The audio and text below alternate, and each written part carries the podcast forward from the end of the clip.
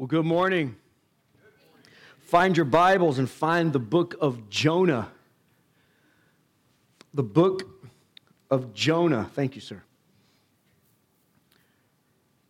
Can I go on record saying, Welcome back, Trey and Heather and their family? Amen. Part of me was missing for a minute. Book of Jonah. If you can't find Jonah, it's okay. Use your table of contents, that's perfectly fine, or you can go between the book of Obadiah and Micah, that's fine too. Page number 922 in my Bible. I don't know if that helps you at all, but book of Jonah. You know, most people are familiar with the story of Jonah. Kids, today I'm going to talk about when I was a kid along with David and Goliath. This was one of my all time favorite Bible stories because it translates to flannel graph so well. Jonah swallowed up by the what? Kids, what? Whale, big fish. Yes. Um, it's not. Um, it's not lore. It's not just a story. It's true. It happened. It's in your Bible. And most people, they, they, they, they, they would say they believe in the story of Jonah, and, uh, but it's kind of reserved for kids. It's kind of a, it's a Sunday school story. But I, I believe this story of the reluctant prophet is a, is a story for all of us. It's a lesson for all of us today, and I believe it'll speak into our lives. I'm just going to take a few minutes of your time and I want to just see what lessons we can learn from this incredible story. I'm just going to be in chapter one of the book of Jonah. I would ask you to follow along with me. If you have your Bible, pull it out. Let's go to Jonah chapter one. Let's just read verse one, two, and three. I'll be reading out of the New International Version. Your Bible says, The word of the Lord came to Jonah, son of Amittai Go to the great city of Nineveh and preach against it because its wickedness has come up before me. Man, I just had pages of notes on verse 2. But I, am I'm, I'm going to breeze right through it. I'm going to try, I'm not going to get stalled in it. But the, actually, the, the more I linger here, the, the more apt I am to get stalled in it. Because I, I just love that when the word of the Lord came to Jonah, he, he didn't mince his words. It wasn't at your convenience. It wasn't if you feel like it, it was go. And he didn't go, he didn't say go and make people feel good. He said go and preach against it because wickedness has rose up in the city and came before the very face of God. Man, I need to go. The word of the Lord came to Jonah of Amittai Go to the great city of Nineveh, preach against it because its wickedness has come up before me. Verse 3, everybody say, but. But Jonah ran away from the Lord and headed for Tarshish, and he went down to Joppa, where he found a ship bound for that port.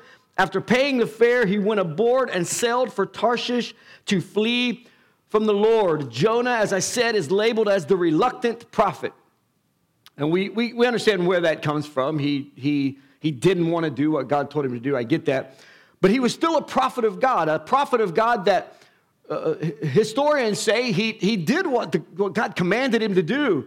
And it was this one, this one little incident in his life, one, one blurb on his timeline where he didn't want to do what God told him to do. Can anybody relate to that yet? So, so this is the story for us. Amen. He did what was right, but in this story, he did not want to obey. Before we really dive into it, I want to just look at a couple of words. It'll, I think it'll help us just get an idea of who we're talking about. The, the name Jonah means dove or peaceful one. It's interesting. Uh, uh it it, it kind of tells me that Jonah really didn't want to go and preach against the city. He didn't want to go and preach to the city. He, he didn't want confrontation. He, he, he knew it could easily cause a conflict, it could cause a battle, it could even cause a war. But I love the fact that he's called the son of Amittai, and Amittai, the, the definition of his word, his name is truth. So, so Jonah was the son of truth. I think a prophet should be called the son of truth. And Jonah, even though he was a son of truth, he was reluctant to go and share the truth. And of course, Nineveh is the place he was told to go, and he, he was commanded to go there, and it was the capital of Assyria. And, and we'll talk a minute about why that's a big deal. But uh, Nineveh was absolutely at that time Israel's foremost enemy. He didn't want to go. He didn't want to go preach to him. He didn't want to tell him the word of the Lord. But let's look again at verse 1. And as we do, let's start to dive into this story. I believe God's going to show us something. Are you still with me? Verse 1. Just the first part.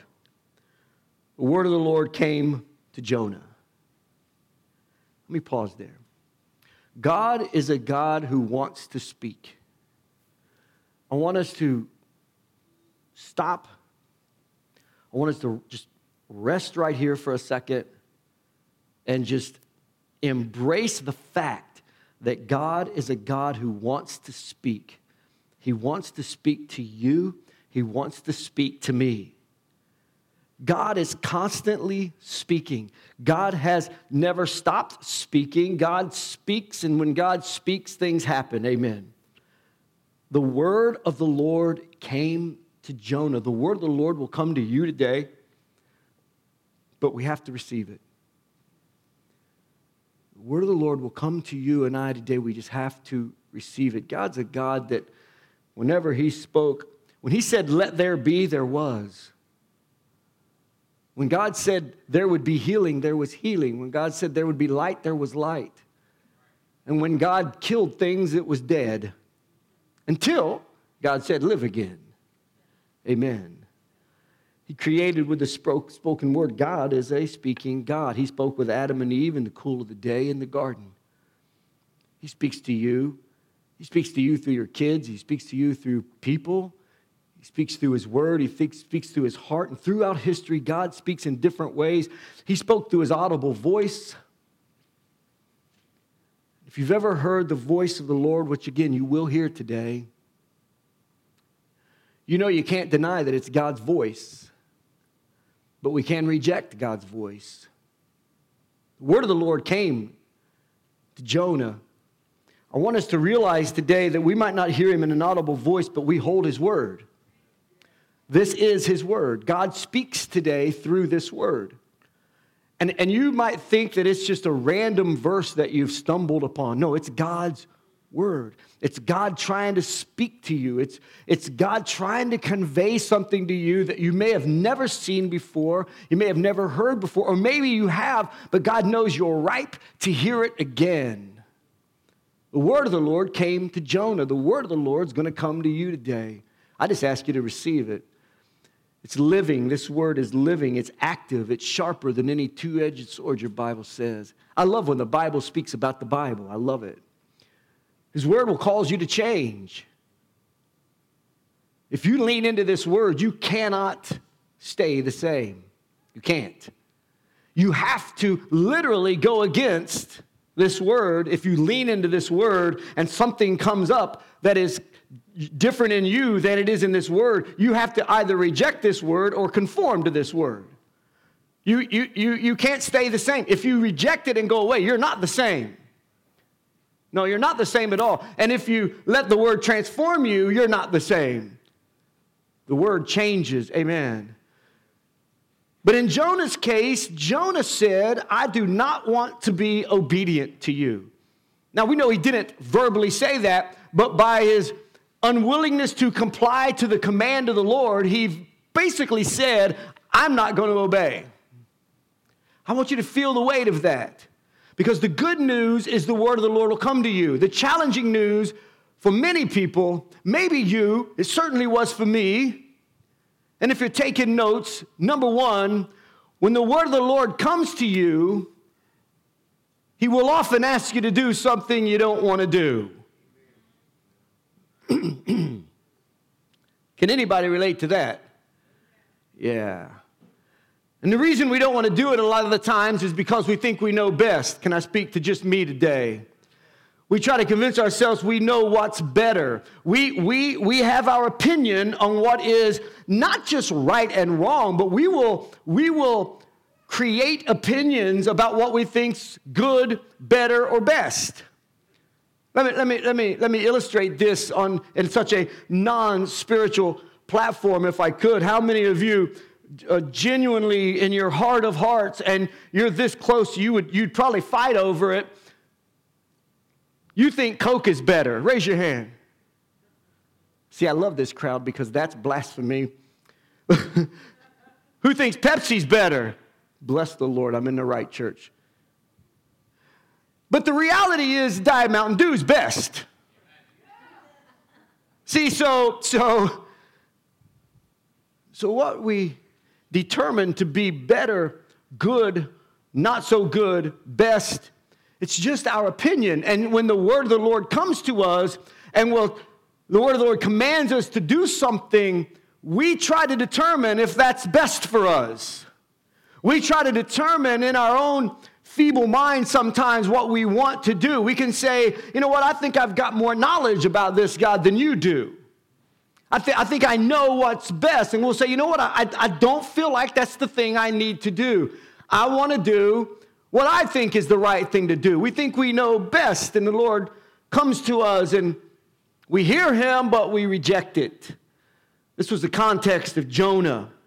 What did the word of the Lord tell Jonah to do? We saw it in verse 2. Let's read it again. He said, Go to the great city of Nineveh, preach against it, because its wickedness has come up before me. Now, you might think, as I would think, and you'd be totally right to think it, Jonah is a prophet of God, so he has to go, right? I mean, he's a prophet for crying out loud. That's what prophets do. God speaks, prophets go, prophets say stuff.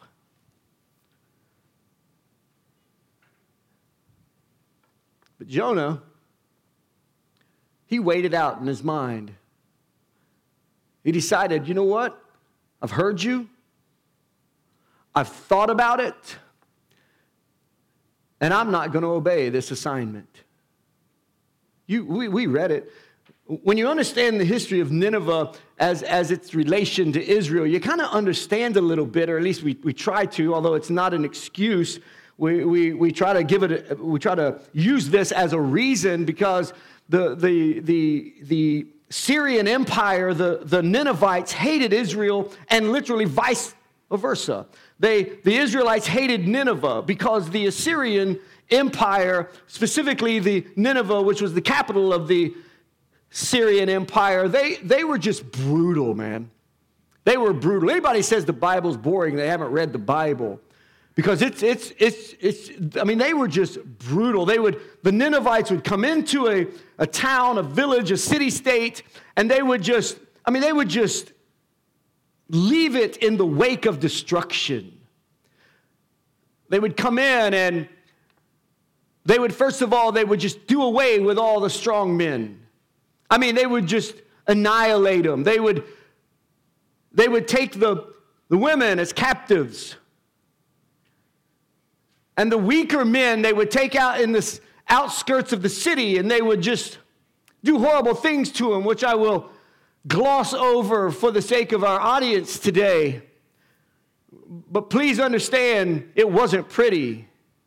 And they would do things to these men until they would eventually pass away. They would, they would, they would die from the, from the torture.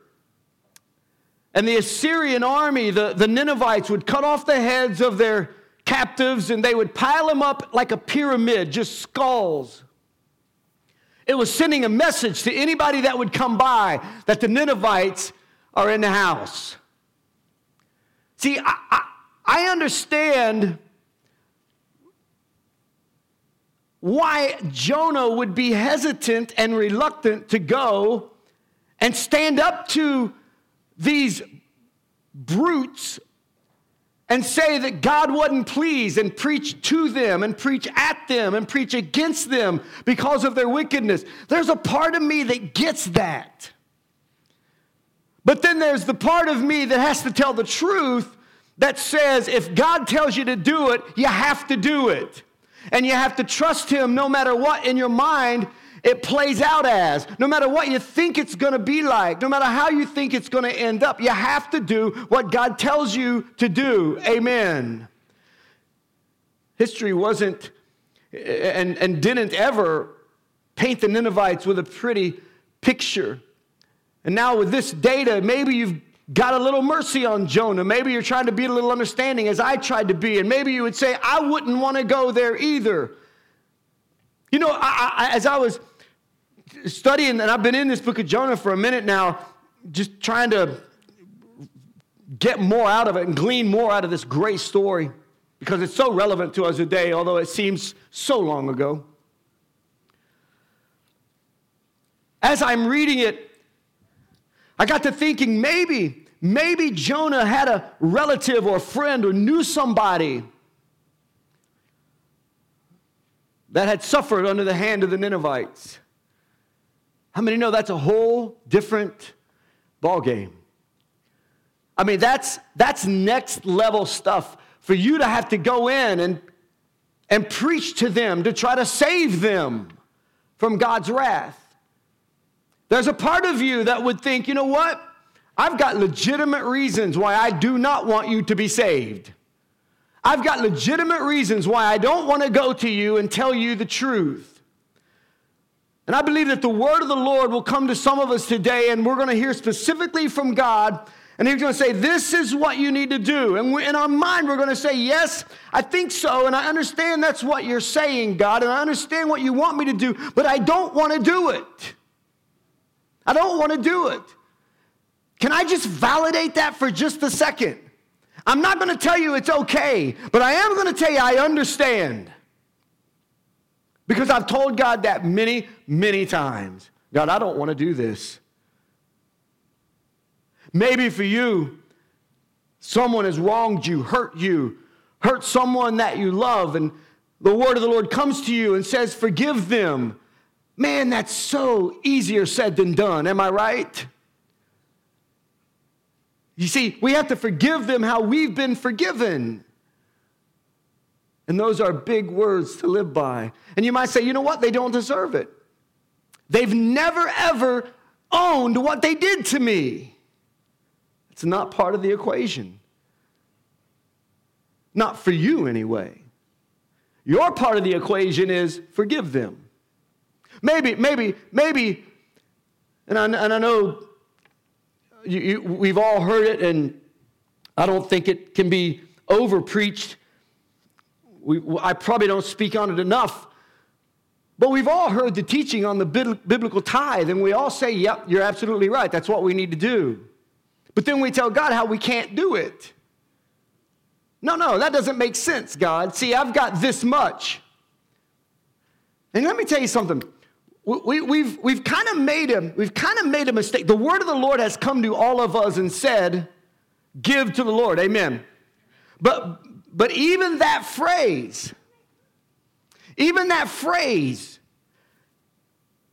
affects how we approach this mentally.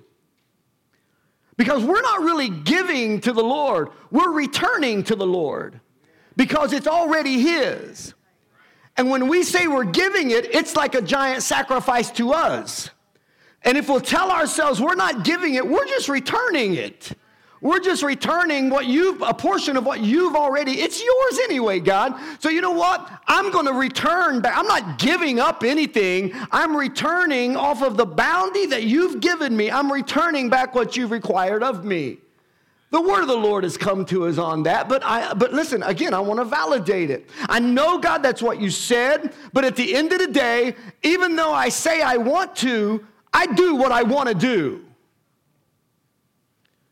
And I just can't. So what's the next thing you want me to do? And we're waiting on the next thing God wants us to do when we haven't done the first thing God's told us to do. And we wait. And we wait. We get discouraged. We get beside ourselves. We get angry. We get bitter. We get out of church. We get out of fellowship and out of the covering of our local assembly. And the next thing you know, I can't stand those church people anymore. Can I say on record publicly, there's a little bit of Jonah in all of us? Because the word of the Lord will come to us and he's going to tell us to do things that we don't want to do. and we have to do what God tells us to do. Maybe the word of the Lord has come to you. I don't know what it is, but maybe He's come to you and you said, You're right. I'm going to do that. Later. Kids, I put this in your notes because your parents told me to. Just kidding. I put this in your notes, kids, that delayed obedience is disobedience. Not just with the Lord, but with your pops and mom too. Delayed obedience is disobedience. And if we'll just own that today, as we just use this story of Jonah as a template over our life, whatever God is telling you to do, whatever the word of the Lord is that's come to you, don't delay. Don't delay. Do what it is He's told you to do. It's, it's, it's kind of like the parenting technique of, uh, I guess, of delayed disobedience, where, you know, do this. Come on now, do this. I've told you to do this. I've, I've, I've, I'm telling you again, you got to do this. You need to do this. Uh, Dwayne, one, two. Mom and I used to do it. Mom and I did a parenting class, and uh, and I needed it more than anybody. So after she taught me, we gave a class, and I I I just straight up came right out and why it's a horrible idea to be counting to your kids. I've never known a kid that went on one. You haven't either. Your kid might have once, but you, you said it with the belt in your hand. We're teaching delayed obedience. We're teaching one, two, two. You, you know, God don't count. Can I tell you right now, God don't count. He speaks it. You make the decision in your heart what you're going to do. God keeps moving. Do you hear me? God keeps moving. God don't stop. delayed obedience. I, I used the example when we were given that class of rumor has it that I had been pulled over by the police a time or two back in the day. By back in the day, I meant, you know, last year probably. But what I've learned, I've never had it happen to me because my, my mama was a great mama and she taught me that you, you don't count. When an officer tells you to get out of a car, he don't count. You're coming out through the window or you're coming out. We get, we get that. We understand. Why do we think God is playing games with us? Why do we think that? When the word of the Lord comes to us, whether we want to do it or not, we have to understand how important it is for us to just obey. I love Erwin McManus, who's a pastor, who's an author over in California. In one of his books, he said this I quote, the mark of maturity is the lag time. You can tell the maturity of a person between the distance of the command and the obedience. He goes on to say if the distance is short, they're showing maturity. If the distance is long, it's immaturity. End quote. That'll preach. Sometimes the word of the Lord will come to you and it'll often ask you to do things you don't want to do. Number two, if you're taking notes, I suggest to you that when the God speaks to you, when God speaks to you, you'll always be able to find a boat going in the wrong direction. Always. 101% of the time, you'll be able to find a way to get out of what God's told you to do. I hope you're hearing me. Some of you know what I'm talking about. Watch how it plays out for Jonah. Verse 3 Jonah ran away, but Jonah ran away from the Lord and headed for Tarshish, and he went down to Joppa where he found a ship bound for that port. After he paid the fare, he was went aboard that and sailed for Tarshish to flee from the Lord. Now I just I I I get into this minutia in studying the Bible. I love it. It may not mean nothing to you, it means a ton to me because again, there's a little bit of Jonah in me, so I see it. It's 2,500 miles between Nineveh and Tarshish. 2,500 miles. I wanted to know, I know what it would take me to go that far driving, even flying. I know how long it would take. I wanted to know how long it took in Jonah's day. Almost all the historians that I read on this subject, they said this quote, it would take about a year to sell from where he was to where he was going, end quote. Church, that's a lot of running. You are so bound and determined to not do what God told you to do that for an entire year, you're to go the exact opposite direction in where God told you to go. There's a little bit of Jonah in all of us. Amen. Now, maybe you know what I'm talking about. Maybe you can relate because everybody thinks they're on track. Everybody thinks they're, they're doing this right. But you know, in, in our heart of hearts, we some of us, we've just been running from God for a very, very long time. Now, hold, no, no, no, before you tune me out, not in every area of our life. This is how we make ourselves feel better.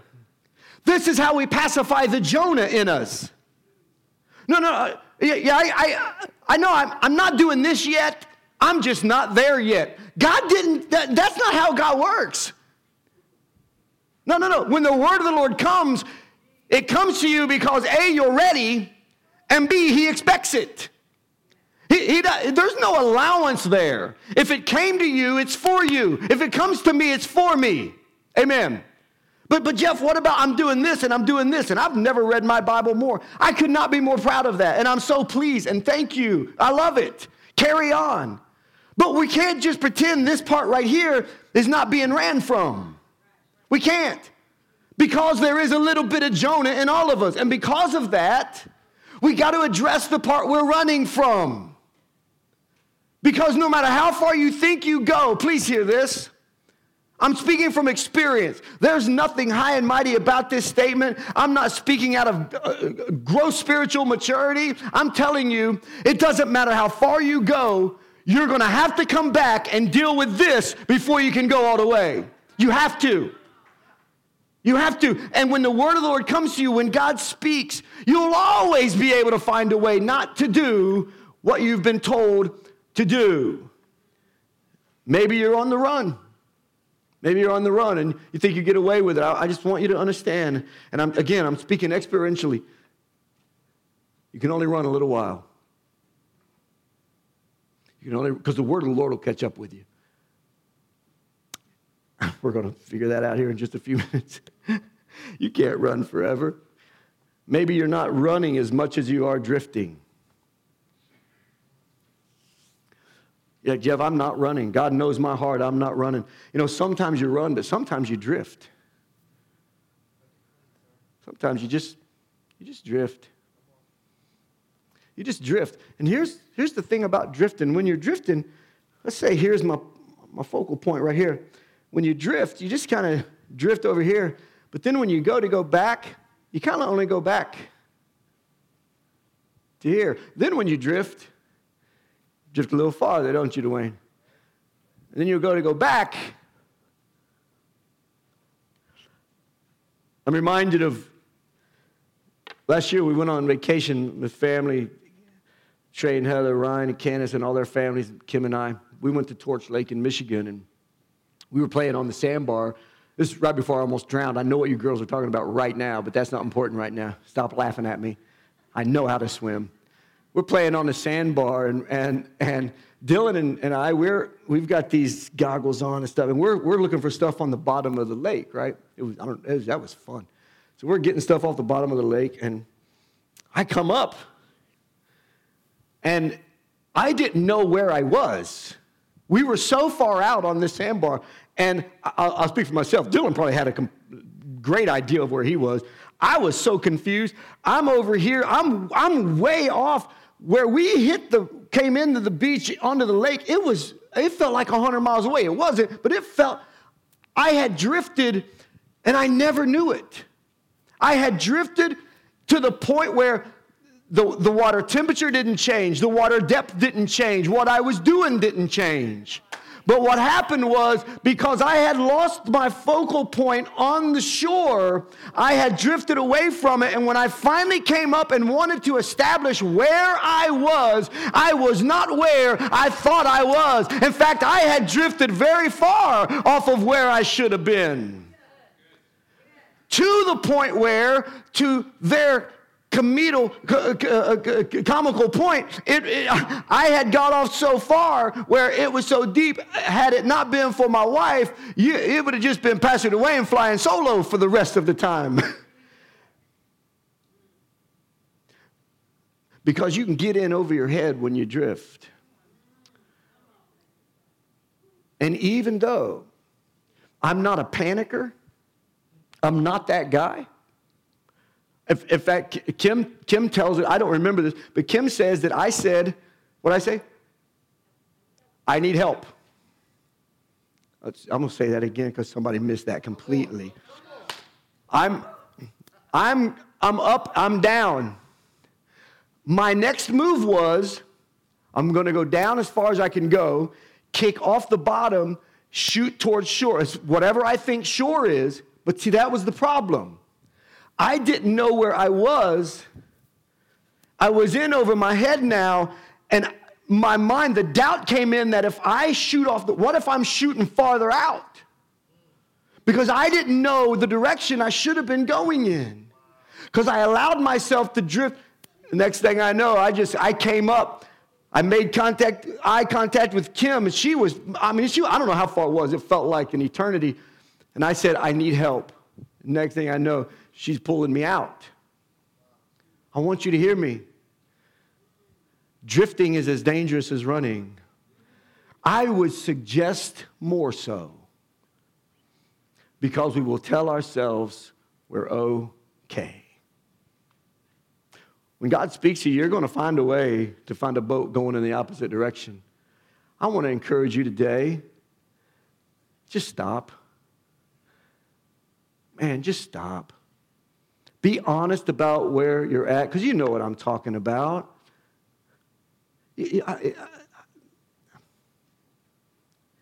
Let's just play it out like it plays out. You're praying, God answers your prayer, you're stoked you can't pray enough.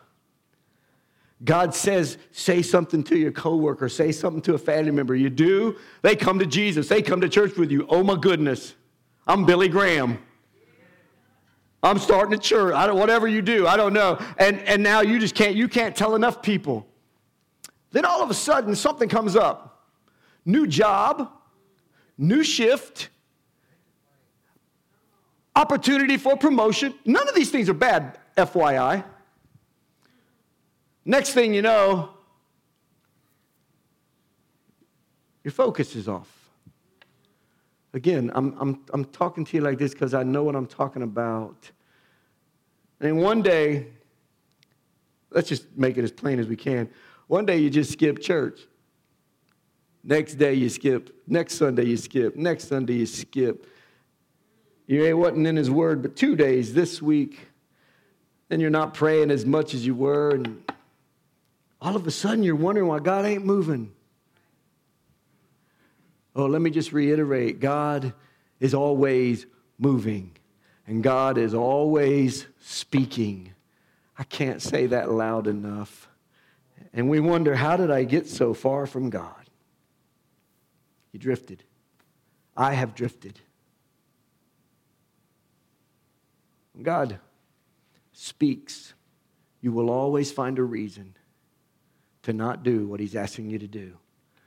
My question I want to pose to all of the Jonahs and all of us is Is that worth it? Is it? I think we need to wrestle with that question today. But number three, know this. Kids, this is the story gets really good. If you run, which you can, but if you do, God may send a storm to get your attention. Again, is it worth it? Is it worth it? Now, this is the part of the story where you can't even teach this, Dwayne, without meddling a little bit. I mean, you just can't. Because you have, the, you have the camp over here that the devil's behind every bush, and you have the camp over here that God, God can't, God would never do anything like that. God would never send a storm. God would, no, no, God's in the storm. God's in the storm. He speaks through the storm. He speaks to the storm. And if we choose to run, which we can, I'm not saying he will, but he may send a storm to get your attention. He did to Jonah. verse 4 of our text in Jonah 1. Then the Lord, then the Lord, then the Lord sent a great wind on the sea, and such a violent storm arose that the ship threatened to break up. Now, we might have such great control of our life that we think, even if it starts to break up, we can hold it together. Can I remind all of us this boat was full of seasoned, experienced sailors? Yeah. They were transporting cargo. Historians say it was one of the strongest ships on the water. They were going from port to port, but the wind was so great that it was challenging the very integrity of the ship, and it was starting to break up. And they begin to ask each other, whose fault is this? we do that, don't we? We do that. And instead of just owning it, we will ask, whose fault is this? Whose fault is this? Whose fault is this? Why am I where I'm at? They drew straws, they did this little lottery type thing.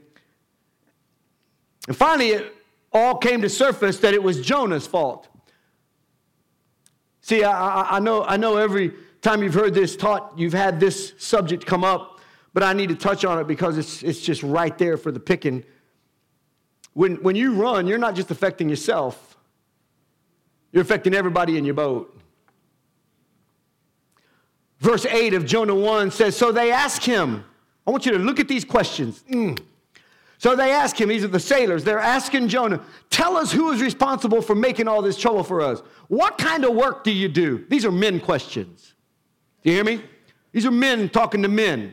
What work do you do? He said, Where do you come from? What is your country? From what people are you? Jonah replied in verse 9. He answered, I am a Hebrew. I want you to look, look at this. I'm a Hebrew. I worship the Lord, the God of heaven, who made the sea and the dry land. Now, uh, stay with me. I'm going to read it again. When they asked Jonah the question, here was his reply One, I'm a Hebrew. I worship the Lord. And then he explains who the Lord is the best we can. But I want you to notice he says, I worship the Lord. May I, may I just be the guy that says, Do you really, Jonah? I mean, I mean, at this point in your life, right now, do you? No, I, I, I, I get you have the title. I get it. I get it. I get you're prophet Jonah. We understand. But really, are you right now? Are you?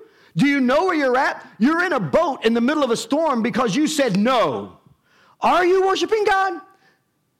Are you? I know you're saying the right things, Jonah. No, no, Jonah, I get you, the God of heaven who made the sea. I know I get it. Those are beautiful poetic words. Oh, they're beautiful. But are you really?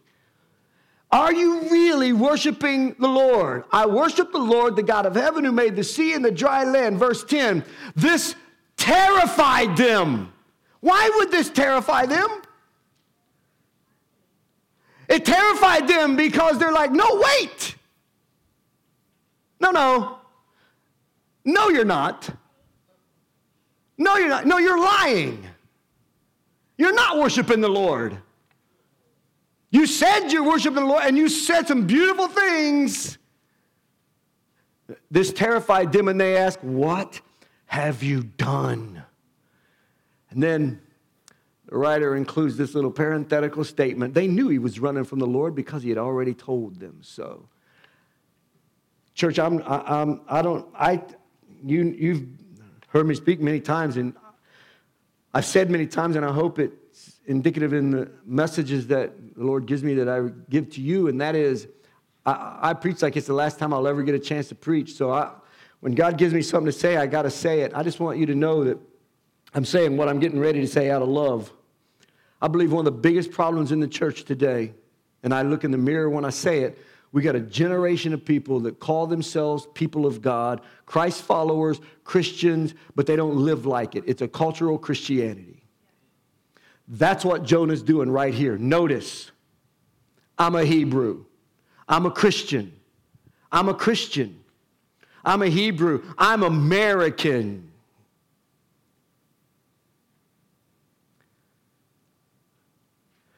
do, do this little preacher a favor and, and never paint the flag on a cross ever again, please. Because us being American has nothing to do with our faith. But see, we're cultural Christians. So was Jonah. I'm a Hebrew. I mean, this goes without saying, right? We're God's people. What? No, this is America. We're founded on Christian by our forefathers who were one of the biggest drifts that the church is doing right now is cultural Christianity. I'm a Hebrew. I worship the Lord, the God of heaven, who made the sea and the dry land. This terrifies people in the storm.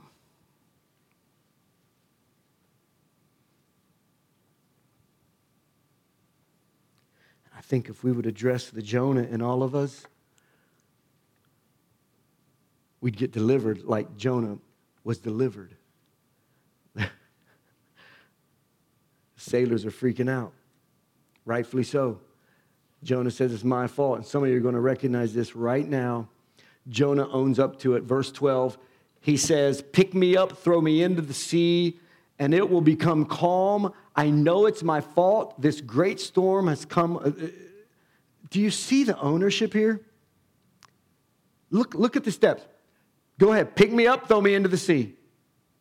Now that's a little drastic, but I want you to understand he didn't have to be there. He did not have to be in this predicament. He did not have to be in this situation. For a year, he ran. Finally, God had to send a storm to get his attention. You know, a boat can turn around. You know, the, the boat wouldn't have been on the water for a year, it would have had to stop. One of, one of the historians I was reading about saying that uh, how many, how many days, or it was weeks actually, that they would have to stop in ports along the way before they got to Tarshish. They would, they would stop. He could have got off that boat at any time, but he chose to drift. Throw me off the boat, throw me into the sea, and it's going to become calm. I know it's my fault that this great storm has come upon you. He owned it. He owned it. But the sailors, they want to have mercy on him. So they really care about him. They care about people. I believe they were afraid of what God might do since he was a prophet. That's just my opinion. You don't have to even listen to that. But they tried to do something very interesting. They tried to row through the storm.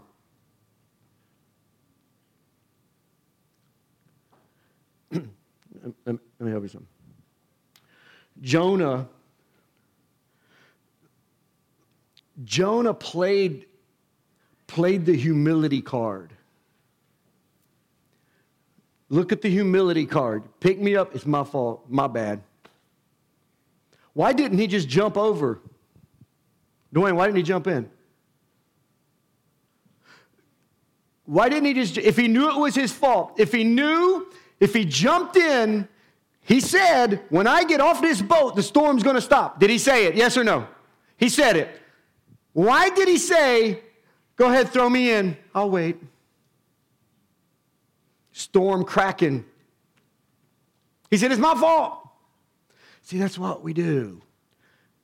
We own it just enough to say we own it, but we don't do anything about what it is we say we're owning. He's still leaving it up to somebody else. Hear me, those sailors, they did what the sailors knew to do. Your Bible says they began to row. You can't row through a storm. They tried their best. They, because he played the humility card, they wanted to lean into that. Okay, you know what? You're right. Thank you. We'll do whatever we can to help you now. It wasn't in their hands, it was in Jonah's hands. When he said it was me, thanks, guys, I'm out. That's what he should have done. Because God sent the storm because he wouldn't stop running. Man, I hope you're seeing this. Anyways, because they can't row through a storm, they ended up doing what I believe they didn't want to do because they even threw some cargo out and stuff like that, trying to save the vessel. They eventually threw him out. They threw Jonah overboard, and the sea goes calm. You know the story. Then something that we really can't comprehend. Kid, this is kids. This is where it's awesome. You know what's coming, and I'll close with this final thought. N- number one, when when God's word comes to you, you know you're. You may ask you to do something you don't want to do. And number two, when God speaks, you can always find a boat going in the wrong direction. And three, if you continue to run, He might send a storm. Number four, Jonah's worst nightmare was part of his deliverance. Somebody say amen. Somebody say, oh, me. Look at verse 17. now the Lord provided. I love this. We just read a minute ago where God sent the storm.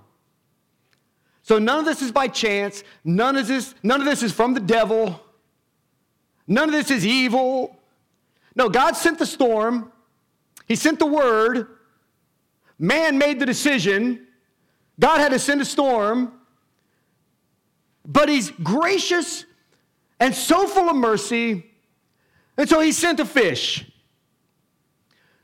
The Lord provided a huge fish to swallow Jonah, and Jonah was in the belly of the fish three days and three nights. Please notice again, it was his worst scenario he could have possibly come up with, but it came from the Lord. It was exactly what he needed. And I, I just believe that I think some of us, we need to stop fighting what it is God's trying to do. I'm not saying throw in the towel. I'm not saying give up on yourself. Certainly don't give up on the Lord. But we got to stop fighting him.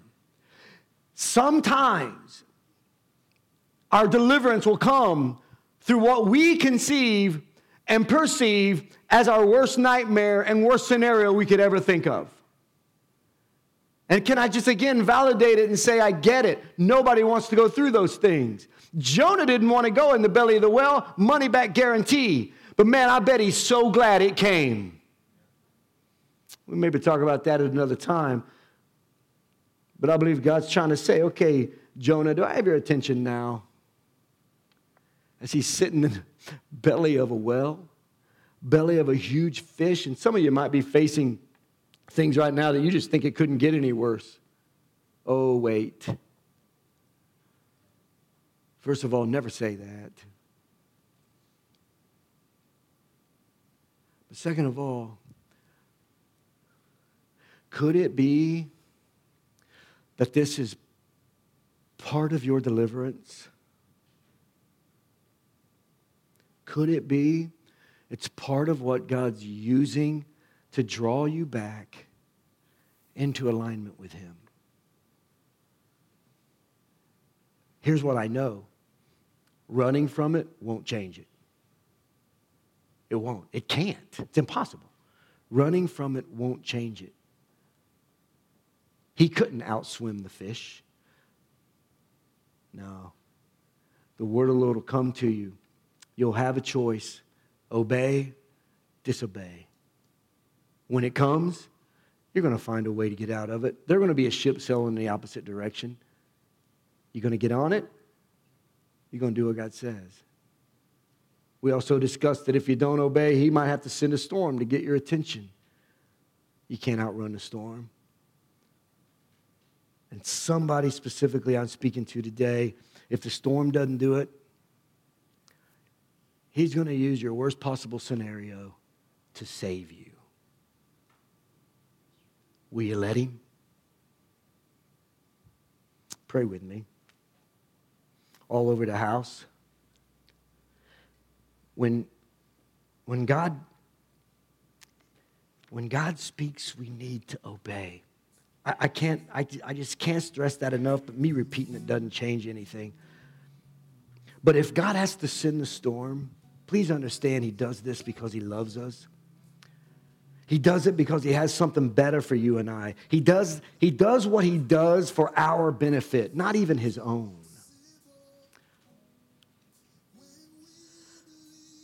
Father, we ask that the Spirit of God would just rest on this place. Move. Speak to us about what it is you're saying, what you want us to do, where you want us to go. Lord, for those of us in the room that have drifted, God, I pray that we would stop, we would get our bearings, we'd get back to where we're supposed to be with you. But Lord, if we've drifted so far, we don't even know how, I pray that we would just say, I need help. We cry out to you, Lord. Still praying. I believe some of you are going to recognize that you've been on the run. Some of you are going to recognize you've been on a drift. Man, I'm not here to beat you down. I'm here to throw you a life preserver, and his name's Jesus. I don't know what you're running from, but maybe you've recognized it's time for me to come back. It's time for me to repent. It's time for me to go back and do what I'm supposed to do, fall in love with my first love. Your prayer today should be God, renew the joy of your salvation. God, accept me back. Forgive my disobedience. Let's do this thing. You are the Lord of my life. I've drifted but I'm coming home. If that's you today, would you just indicate it with a movement of your hand? Jeff, I've moved, I've ran, I've drifted. God bless you. Who else? Thank you, dear. Who else? It's a beautiful thing to come home. I know there's a little bit of Jonah in all of us. Man, I'm not being condescending about it. And I don't think I could have taught this any simpler. But the reality of it is, we just have to obey. If you believe, if you're here today, it's none of my business what it is, unless God tells you to share it with me or Pastor Dwayne. But listen, if if you know that God spoke to you about something and, and you you just you've just said no or not now or whatever, I want to pray for you specifically. I ain't going to call your name, but will you just indicate it with a movement of your hand? Jeff, I need I need to do what he's told me to do and I need prayer to do it. Anybody? God bless you, dear. Who else? Who else? All of you that's raised your hand, let's pray. Father, in the name of Jesus, first and foremost, we thank you for forgiving us and offering a way and providing a way for us to do the right thing, to come home, Lord, we're sorry. We repent. We repent of our disobedience. We repent of not doing what it is you've told us to do. And God, we go in the power of your name. And God, we put our fear aside. We leave the end result to you. And we say, Thank you for speaking to us. We will do what you've told us to do. In Jesus' name. Finally, maybe you're here and the word of the Lord you're running from is salvation. Maybe you're watching at home, maybe on your break at work, and you need Jesus Christ in your life. You had a relationship with Him, it's fractured. God hasn't moved. God, God's not the one who let you go. It's very important. It's very important that we understand He's waiting with open arms. He's calling you, come home today. All over this house, I'd ask you to receive this. Watching this at home, I'd ask you to receive this, believe this in your heart. Father, forgive me. I've sinned. I believe that you came, you died, you rose again, Jesus, for my salvation, to pay for my sin. You paid the sin price. Father, forgive me. I come to you because you came to me. I love you because you first loved me. I make you the Lord of my life. Thank you for your forgiveness. In Jesus' name. And the church said, Amen and amen. Thank you so much for being here today. Wednesday, 7 p.m., Facebook Live. Please tune in for the teaching. I hope you have an amazing week. God bless you. Love on somebody from a distance. Thank you. Have a great week.